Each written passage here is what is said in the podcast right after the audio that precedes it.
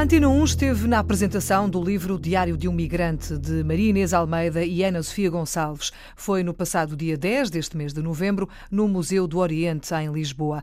A apresentação esteve a cargo do Alto Comissário para as Migrações, Pedro Calado, de Rui Marques, da Plataforma de Apoio aos Refugiados, e de Rosário Farmaus, responsável pela formação humana do Colégio São João de Brito, em Lisboa. Alguns alunos do colégio leram excertos deste livro e nós quisemos ouvir as suas opiniões. Eu sou a Rania e tenho 10 anos. E o que é que achaste deste livro? Eu achei que era muito importante e que uh, fala de coisas importantes para a vida. Um, e Diário de um Migrante é um livro muito interessante de se ler. Marta, 11 anos. É um, um livro que, que fala sobre a vida de um migrante durante as várias etapas da sua vida, da adaptação do novo país e que é um livro que vale a pena ler. Eu sou a Isa e tenho 10 anos. Eu gostei imenso. A Sofia, tenho 12 anos e acho que este livro é bastante interessante e importante para a vida de uma pessoa, porque fala sobre refugiados e sobre migrantes que passam por uma vida muito difícil, mas acho que depois encontram o verdadeiro caminho e sabem que, o que devem seguir. Queres explicar-nos o que é isto de ser refugiado? Uh, um refugiado é quando está um país em guerra e obriga-se a sair desse país, a refugiar-se noutro país, uh, para que não, não aconteça o pior. Achas que os meninos da tua idade e um bocadinho mais velhos e um bocadinho mais novos se preocupam com estas questões da, dos refugiados, das crises humanitárias ou não? Sinceramente acho que não, porque não, não têm essa sensibilidade de refugiados, mas alguns até sim. As crianças foram unânimes, gostaram do livro e o que têm a dizer os adultos? Que importância tem este livro no contexto atual? Rui Marques, da Plataforma de Apoio aos Refugiados. Este livro, Diário de um Migrante, tem a maior importância no contexto atual eh, e é importante por isso saudar as autoras e a editora, porque importa sensibilizar as nossas crianças de uma forma muito próxima e adequada para o que é a experiência de outras crianças, de outras famílias que têm fugir da sua terra sem nada, como esta história conta, e que têm o enorme desafio de não deixar morrer o seu sonho e a sua esperança e construir uma vida nova. Creio que é uma ideia feliz que deve ser é, é, saudada e creio que pode cumprir mais um papel importante neste esforço de uma cultura de acolhimento. Rui Marques, da PAS, a Plataforma de Apoio aos Refugiados. Em todo o mundo há 230 milhões de refugiados. Ouviu bem? 230 milhões de refugiados. A pergunta é: que importância pode ter este livro nesta tarefa difícil de sensibilização da opinião pública para este drama humanitário?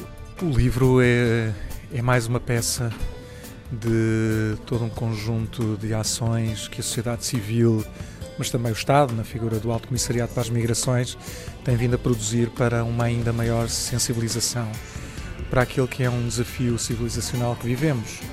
Creio que contributos como este são sempre muito importantes num tempo em que, mais do que nunca, por um lado temos parte do mundo a achar que não, não é possível vivermos juntos, que não, a diversidade é um desafio intangível e creio que temos que ser cada vez mais do outro lado a dizer sim, é possível, um, sim, estas pessoas merecem a oportunidade e o direito de se moverem, sobretudo quando são forçadas a fazê-lo.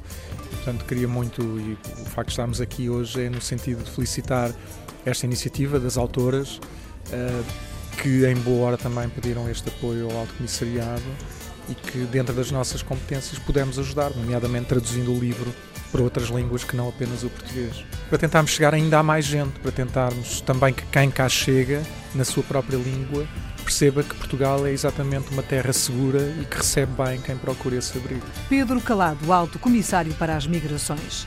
E para terminar, quisemos ouvir a opinião de Rosário Farmaus, responsável pela formação humana do Colégio São João de Brito, em Lisboa o que tem a dizer sobre este Diário de um Migrante de Maria Inês Almeida e Ana Sofia Gonçalves. Acho que o livro está muito bem conseguido, porque quem o escreveu dá, dá a perfeita ideia de que conhece muito de perto o que se passa realmente com quem tem que partir e começar uma vida nova num novo país.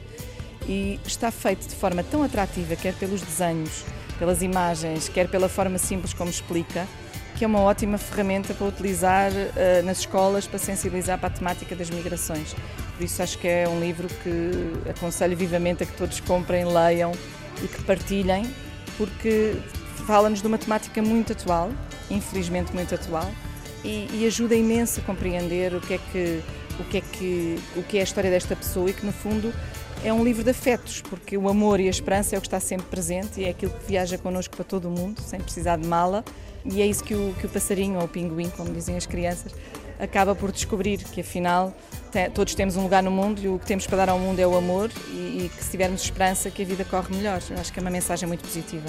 Aliás, a ideia era essa da, da autora, não é? Das autoras, da ilustradora e da autora, que era uh, uma mensagem de esperança. Mesmo que haja, que esteja tudo escuro, há sempre uma luzinha lá ao fundo do túnel e nós podemos seguir essa luz. Absolutamente, acho que a mensagem é mesmo essa e é muito visível no livro e está muito bem conseguido. Afinal, todos temos um lugar no mundo e o que temos para dar ao mundo é o amor. Diário de um Migrante, de Maria Inês Almeida e Ana Sofia Gonçalves. Mais uma ferramenta para ajudar nesta tarefa difícil de sensibilizar a opinião pública e, sobretudo, os mais pequenos para o drama dos refugiados.